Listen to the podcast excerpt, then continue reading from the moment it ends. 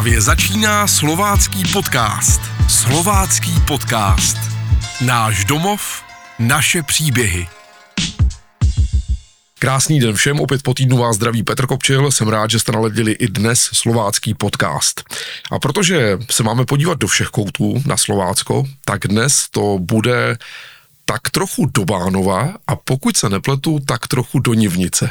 Ale o tom už mi bude povídat můj host, eh, Vlastík Ondra. Pane Ondro, zdravím vás, dobrý den. Dobrý den. Tak s tou Nivnicí, měl jsem pravdu?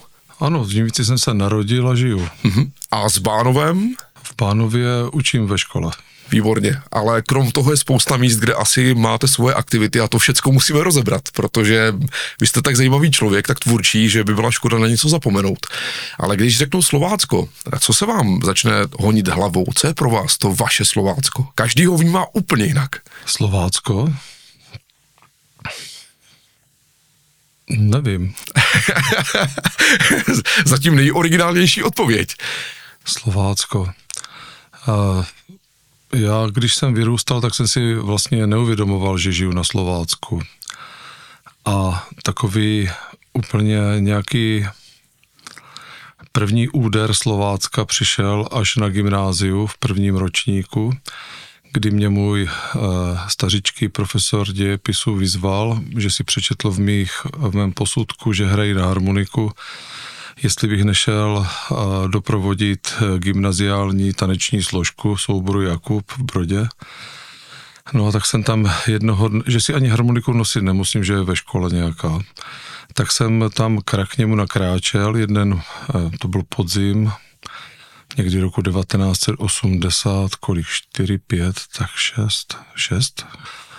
Bylo krásné páteční odpoledne, si pamatuju. Úplně temná černá chodba, a šel jsem, e, oni tam zkoušeli jako s hudbou, s muzikou Jakubu, on ji vedl. A otevřel dveře, já jsem zaklepal, otevřel dveře a z tama se na mě vyhrnulo jednak to podzimní krásné slunce, listopadové, zalilo celou tu chodbu mě, ale zároveň se tam vyvalily tóny neskutečně nádherné. Hrála cymbálovka, hrál tehdy jenom cymbál, k němu nějaké husle a hráli pomalou táhlou písničku.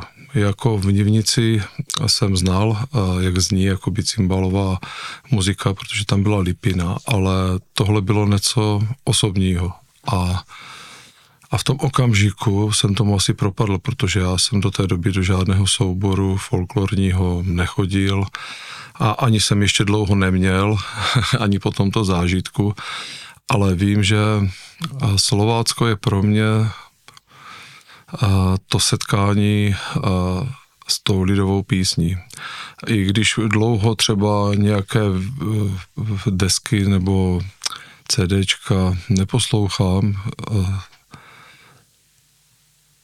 ale zazní pár tónů někde, tak najednou mi celým tělem projde taková zvláštní vlna, taková až úplně slastná a já cítím, že jsem doma.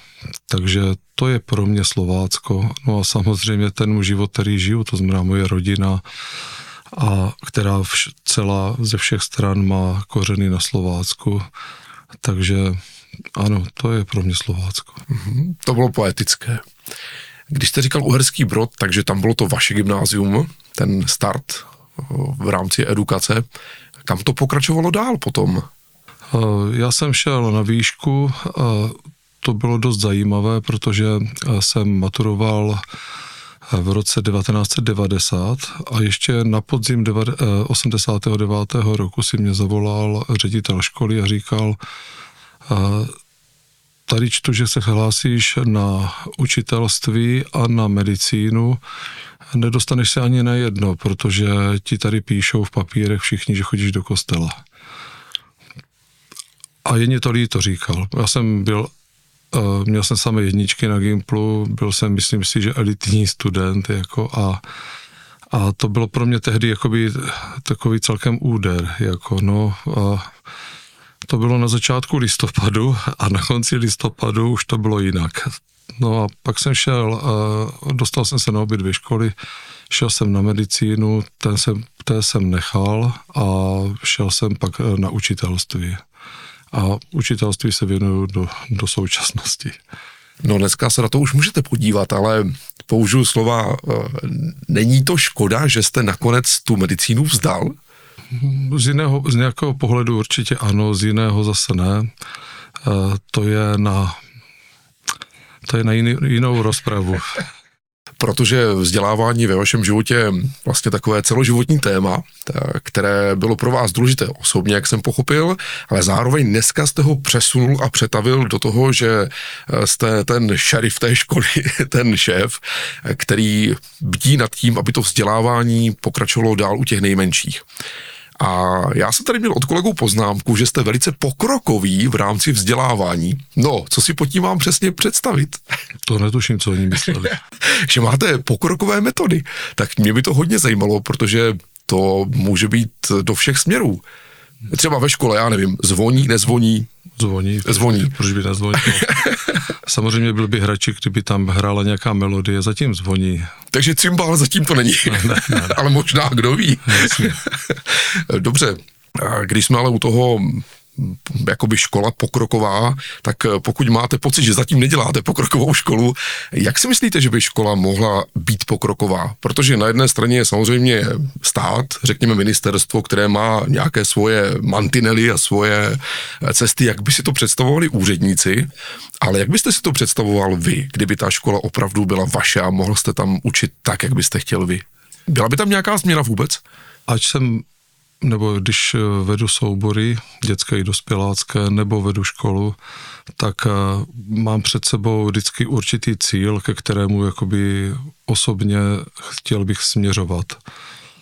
No a my teďka na tom cíli, eh, protože já jsem ředitelem školy necelý rok, Nastoupil jsem po výborném panu řediteli, který odešel vlastně do důchodu, panu Jiřím Suchem tak eh, mm, v podstatě jsem všechno zatím nechal tak, jak eh, to dělal pan ředitel, protože já jsem udělal zástupce a dost jsme se společně podíleli na rozvoji a chodu té školy. Ale můj, můj cíl je takový, aby byly v souladu dvě věci. Jednak, aby jsme předávali eh, samozřejmě dovednosti a znalosti dětem na co nejvyšší úrovni, kterou vlastně dokážeme ale zároveň, aby se děti cítili ve škole jako ve druhém domově, protože co si budeme dítě ve škole stráví polovinu dětství a mělo by podle mého názoru se tam cítit jako doma. Obě dvě ty věci uh, jsou provázané, a, ale dosáhnu, a myslím si, že v jádru velmi jednoduché, ale dosáhnout je něk, nějakými kroky a metodami postupně i dost zdlouhavé a naráží to samozřejmě na překážky a tak. Ale toto je můj uh, životní cíl a vlastně i krédo, které mám i v souborech a všude.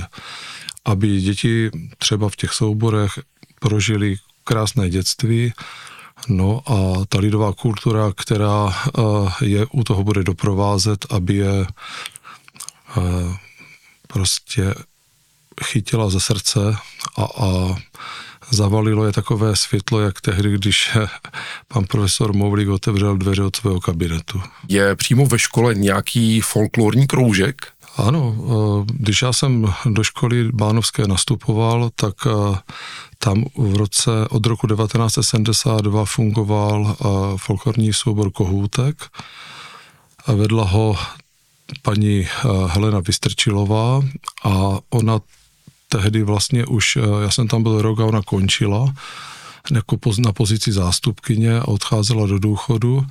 A já jsem tam hned založil, jako ona měla ty děti starší tam a já jsem založil na prvním stupni kuřátko v roce 1999. No a to kuřátko tam funguje do dneška.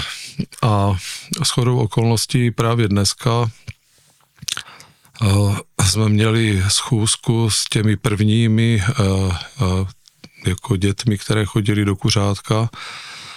A protože my jsme natočili jednu desku v roce 2004 s nivničkou a kuřátkem, a celkem se stala takovou deskou jakoby zajímavou až legendární.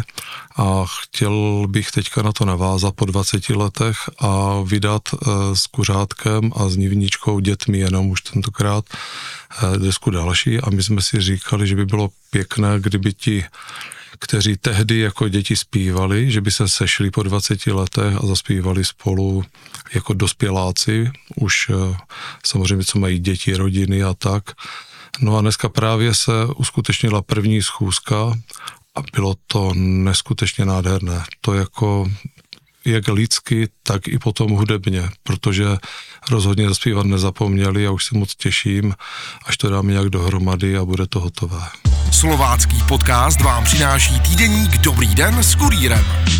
Slovácký podcast to už je mm, takový jako odrostlejší jako mm, tým kuřat. No, Ti už dneska jsou... musí mít hodně let. Ano, tak eh, samozřejmě.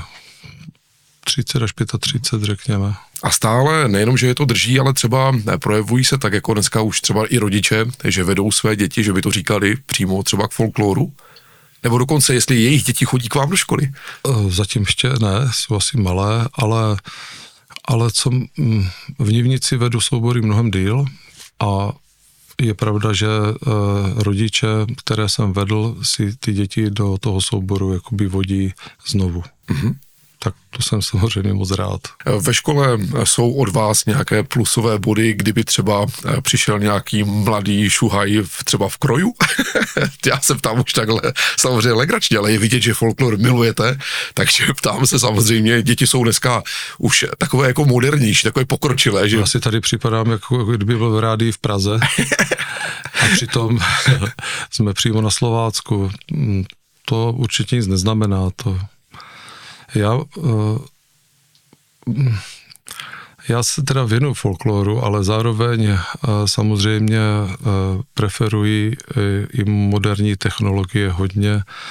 Děláme s dětmi třeba v Bánově už 20 let školní noviny, které mají také velké úspěchy a i s těmi s těmi různými uh, dětmi, kterým, které učím fotit a natáčet videa a tak, tak jsme měli obrovitánské úspěchy. Byli jsme v New Yorku, v Tokiu, v celosvětové soutěži KVN Panasonic, takže to není, Slovácko není kroj a ruka zdvihla a alkohol. Slovácko je místo, podle mě, kde já eh, za každým skoro kamenem, za každým křížkem, za každým prostě zhlukem stromu vidím nějaký příběh, který, o kterém se vlastně i v těch písničkách zpívá a, a vykukují za mě ty dávné, na, to, na mě ty dávné postavy, kteří ty výjeli, ti skříci, co tam žijí, v podstatě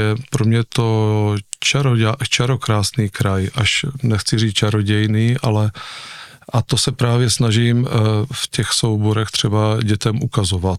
A v té škole to zas ukázat jinak, jo? že život může být eh, krásný, pokud něčemu propadnou a plně se tomu začnou věnovat. Nechtěl bych nikdy sklouznout nějaké formalitě. No, ptám se na to proto, protože Slovácko, když se řekne Slovácko, tak když to vezmu tady od starého Hrozenkova až po Napajedla, když bych to takhle extrémně roztáhnul a řekněme ke Zlínu, tam pod kopcem musíme zabrzdit a dolů až kdo ví kam na jich, tak eh, každý ten kout Slovácka je právě dost jiný.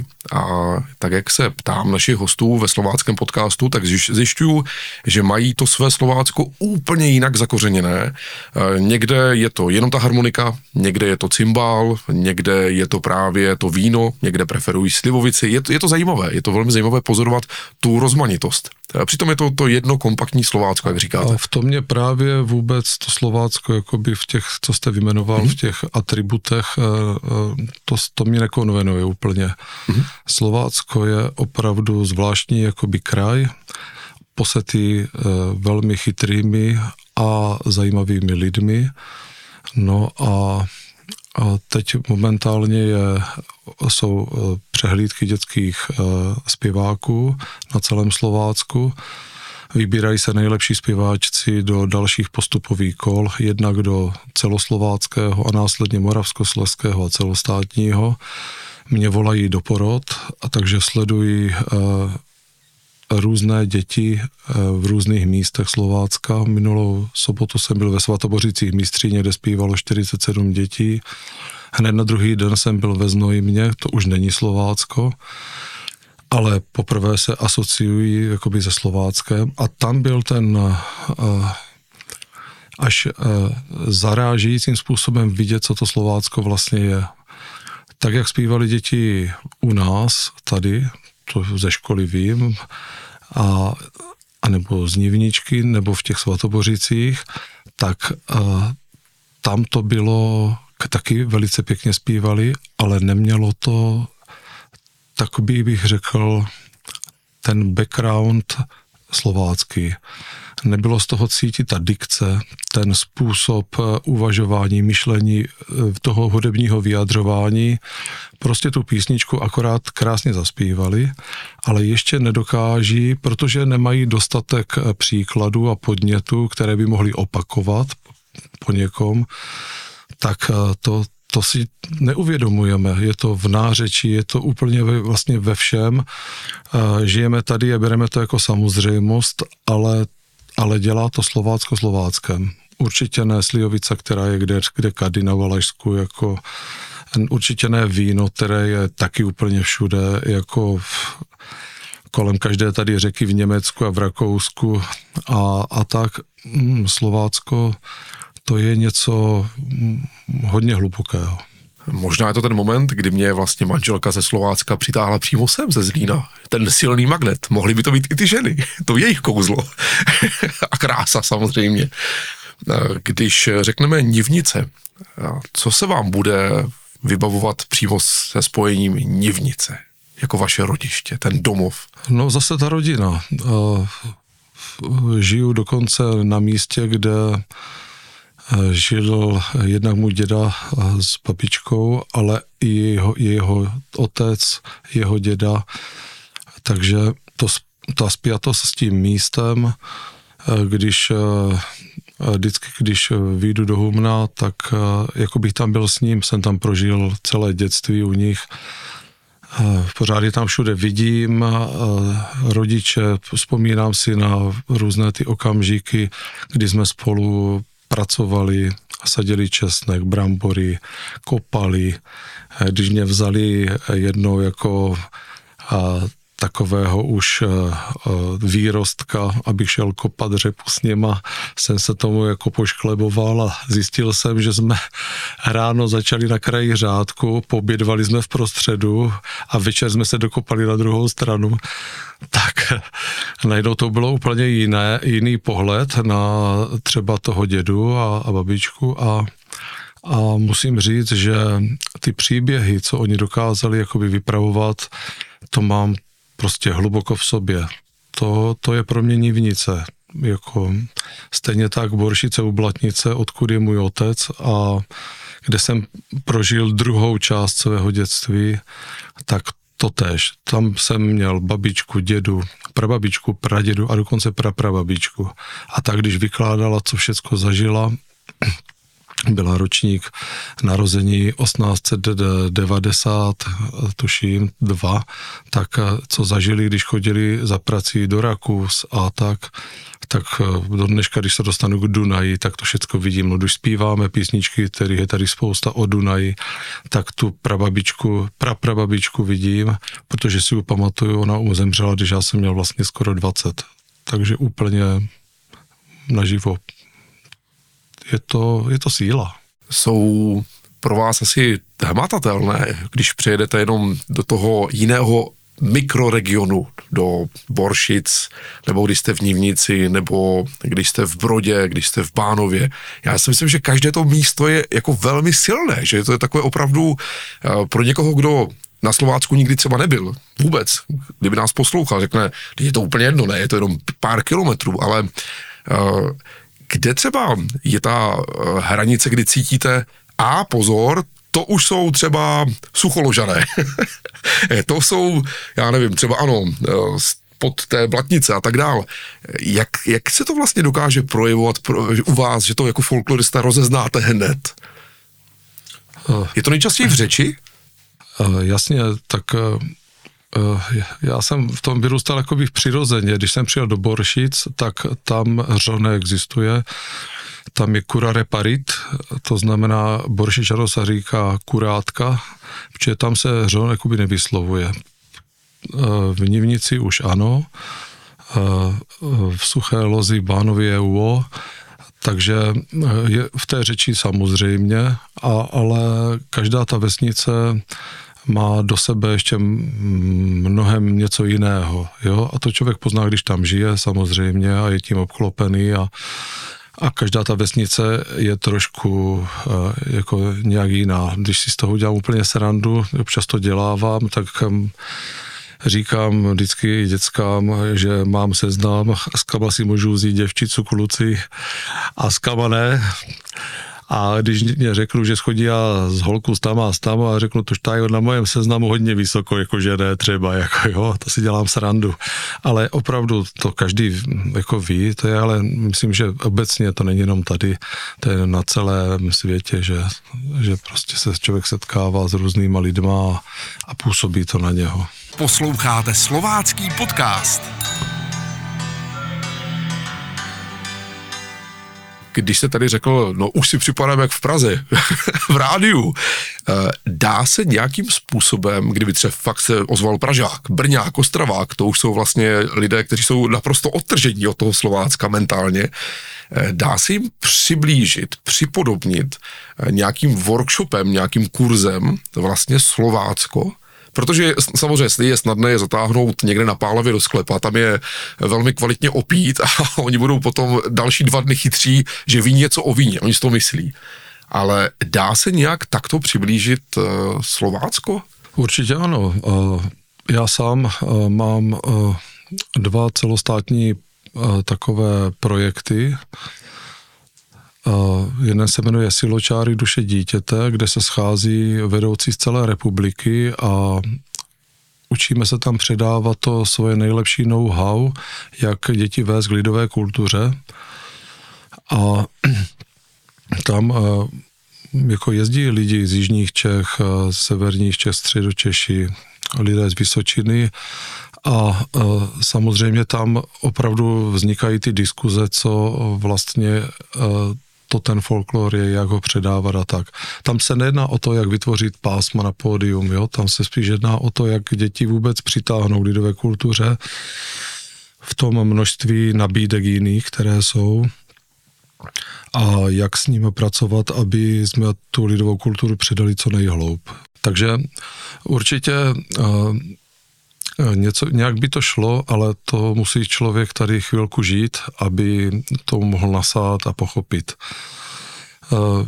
Teď v poslední době dělám, co se týče předávání lidové kultury, takové různé projekty, kde se bavíme o, s lidma i s, odjinut o písničkách. Naposledy jsem ho dělal ve Strážnici, na mezinárodní festivalu, kde jsme se vlastně bavili a pak na Siločarách ještě na podzim, kde, kde vlastně se, eh, jsem mluvil o písničkách a proč je vlastně zpívat. Jak ty děti vlastně zaujmout pro eh, lidovou píseň jako takovou a proč vlastně vůbec eh, ty věci, jakoby, jak je přesvědčit, aby, aby to začali trošku jakoby si zvnitřňovat a žít. No a dám rychlý příklad. Ten pořad se jmenuje Létala si Laštověnka létala. Proč zpívat o Vlaštovce v roce 2023 nebo 22? A je tam text Létala si Laštověnka létala, až se ona černej zemi týkala. Přiletěl k ní krahulíček, malý pták, budeš-li sa laštověnko vydávat. Já se budu krahulíčku vydávat, až se bude suchá linda zeleňat. O čem to je? Tak děcka, jasně, tak jsou tam ptáčci, je tam nějaký strom a tak. A, a to je právě, si říkám, vždycky jim řeknu takovou tu, takového toho ďáblova advokáta dělám a řeknu jim, myslíte si, že eh, by vás bavilo zpívat do vlaštovce, která vám létá nad hlavou? Myslíte si, že ten člověk, který dal tyhle slova dohromady a ten tu melodii k tomu, nebo několik lidí, tak eh, že to mělo pro ně nějaký význam třeba někdy dávno a měli bychom to zpívat i teď, no tak oni se zarazí většinou, ale eh, když se o tom začne bavit do hloubky, tak najednou začnou zjišťovat, že oni jenom zpívají písničky. Oni ale neví, co zpívají. A tady je třeba u tohoto konkrétně textu, je v první sloce létala si laštověnka létala, to oni už potom řeknou, že to je asi nějaká dívka, až se ona černé zemi tykala. A já řeknu, ale co o té dívce můžeme jakoby říct? Nevíme, nic, jakože poletuje, ona nepoletuje, že? Ale říkám, jak je, jakou barvu má třeba vlaštovka? No, tak černou, ale až se ona černé zemi týkala, co to znamená? No, že letala žluté zemi. No jo, ale když ona je černá, ta země je taky černá, tak co? No tak ju nebylo vidět. Takže ona nechtěla být viděná. Proč? Jo tak, protože ten krachulíček furt za ňu létal, dosýpal na ňu, chtěl ju a ona ho vlastně neměla asi ráda. No tak co to vypovídá o té holč, holčičce nebo té slečně? No, že byla hodná, že vlastně mu to nedokázala říct na rovinu, že ho měla asi taky trochu ráda, ale nebylo to to pravé ořechové úplně a tak se mu snažila aspoň vyhýbat, aby ho ušetřila té bolesti, co nejdéle by to jakoby šlo a říkala si, že to třeba odezní. No ale nakonec mu to říct asi musela, že? A jak? No, já se budu krahulíčku vydávat, až se bude suchá Linda zeleňat. Oni neví, že Linda je topol, druh topolu, tak to když už potom pochopí, tak suchý strom se nezazeleňá nikdy, takže ona si ho nikdy nevezme. A i tomu řekla velmi jakoby jemně a velmi poeticky, že to nebylo nějak úplně natvrdo a v tom okamžiku už je to rozprava pro starší, eh, jakoby až mládež a starší jakoby děti, že vlastně eh, tohle je přesně písnička o o nešťastné lásce, o zklamání a takové věci prožíváme i v roce 2022 nebo v roce 2023. A že když, se, když člověk takovou to písničku zná, tak v takové situaci, když ho dožene, tak může eh, si ji zaspívat a může nabrat nějakou další životní sílu, třeba konkrétně z této písničky nebo prostě z nějaké jiné, může se s ní identifikovat a může ten jeho život se stát prostě třeba trošku snesitelnějším, ten okamžik snadnějším, je to prostě až takový terapeutický jakoby efekt, eh, který nám tady jako naši předkové zanechali. A tohle já cítím, že pokud té lidové kultuře budeme rozumět, tak eh, můžeme ji prostě milovat a dál ji prostě rozvíjet a prohlubovat. A, a to si myslím, eh, že dělám i ve škole s matikou, prostě s češtinou a s dalšími předměty, že až nějak se na to napojím, tak teprve v tom okamžiku začnu být v tom oboru nějak zdatný. A můžu to prostě předávat buď dál, nebo můžu vystudovat nějakou eh, pořádnou školu, můžu se něčemu jakoby věnovat, můžu něco objevit, můžu něčím lidstvo obdarovat, můžu být prostě kreativní, protože mám něco, o co já se můžu opřít. Jo? Takže začíná to u, u řekněme, u nás už často přehlížené, opomíjené lidové kultury, ale ono to má vlastně ty konotace mnohem širší, hlubší a myslím si, že Slovácko má tu výhodu, že tady to má tu lidovou kulturu ještě celkem dost eh, mezi lidma obvyklou a živou a pokud bychom eh, to dokázali ve větším počtu lidí se takhle na ní jakoby napojovat, tak věřím, že bychom ten kraj měli ještě lepší, než ho máme do posud a mohli bychom taky žít třeba i spokojenější životy. Takže tohle je vlastně takové nějaké nějaký můj důvod, proč já vlastně tu lidovou písničku jakoby miluju, a nejenom písničku, ale co všechno, co s tím souvisí. Učím eh, jako lidi tancovat a zpívat, ale ne kvůli tomu, abych měl soubory, jo. Spíš proto, až budu třeba jednou už starý a budu odcházet, jakoby postupně se vytrácet tady ze světa, tak budu cítit, že jsem udělal dost proto, aby ta atmosféra a ten duch a ta atmosféra té dědiny prostě tady stále byla ještě přítomná. A to prostě nějakým způsobem postupně jako podle vlastních síl jako dělám. Takže to je pro mě Slovácko. Nádhera. Eh, tak eh, pane řediteli základní školy, až za pár let eh, se vám nějaké dvojčata ohlásí zpěvem Sedí sokol na javory, budete vědět, že jsou to mý synové. Ty poznáte bezpečně. tak oni budou v páté třídě, do šesté, no, tak už se na ně těším a moc bych jim nedoporučoval jako malým dětem zpívat táhle písně zatím. Měli by kráčet radši z bystrickou hospůdku nebo s něčím takovým. To umí taky. Já vám moc děkuji za tohle povídání, jo, protože děkuju. slovácký podcast byl obohacen částečně takovým ornitologickým pohledem, částečně takovým etnografickým pohledem a já vám přeju moc sil do další vaší tvůrčí práce ať už to bude ve škole, nebo ať to bude eh, v těch všech souborech.